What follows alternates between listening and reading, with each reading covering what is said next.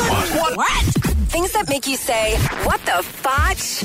On Power 96.5. All right, little April Fools yesterday. Uh, apparently, Buffalo State University pranked people yesterday with a fake article saying that O.J. Simpson was going to be a guest lecturer on campus. That's Uh, hilarious. They said that he was going to speak to a class about gambling.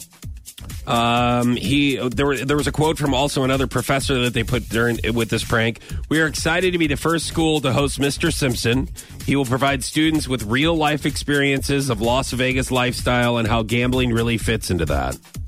He's a great speaker. We want you to welcome him on campus. oh So man. people at first, obviously losing their minds that they would actually have O.J. Simpson talk about gambling, Right. or murdering um, on their campus, but it turned out to be an April Fool's prank because I bet some people really got upset about this.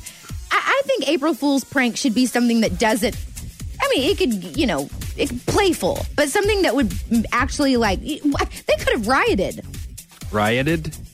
Yes. Yeah, They could they have. could have gotten really upset. Yes. I think, I think that's a little when it too got to much. that point, they would have been like, "Guys, just chill out for a second. It was an April Fool's Oh, joke." okay. Well, if you tell them to chill out, then when they're in the middle of a riot, I've heard that goes well.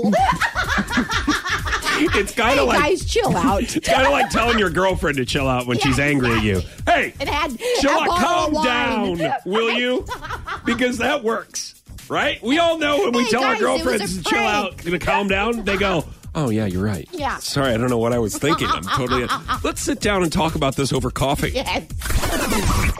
What the fotch? On Power 96.5.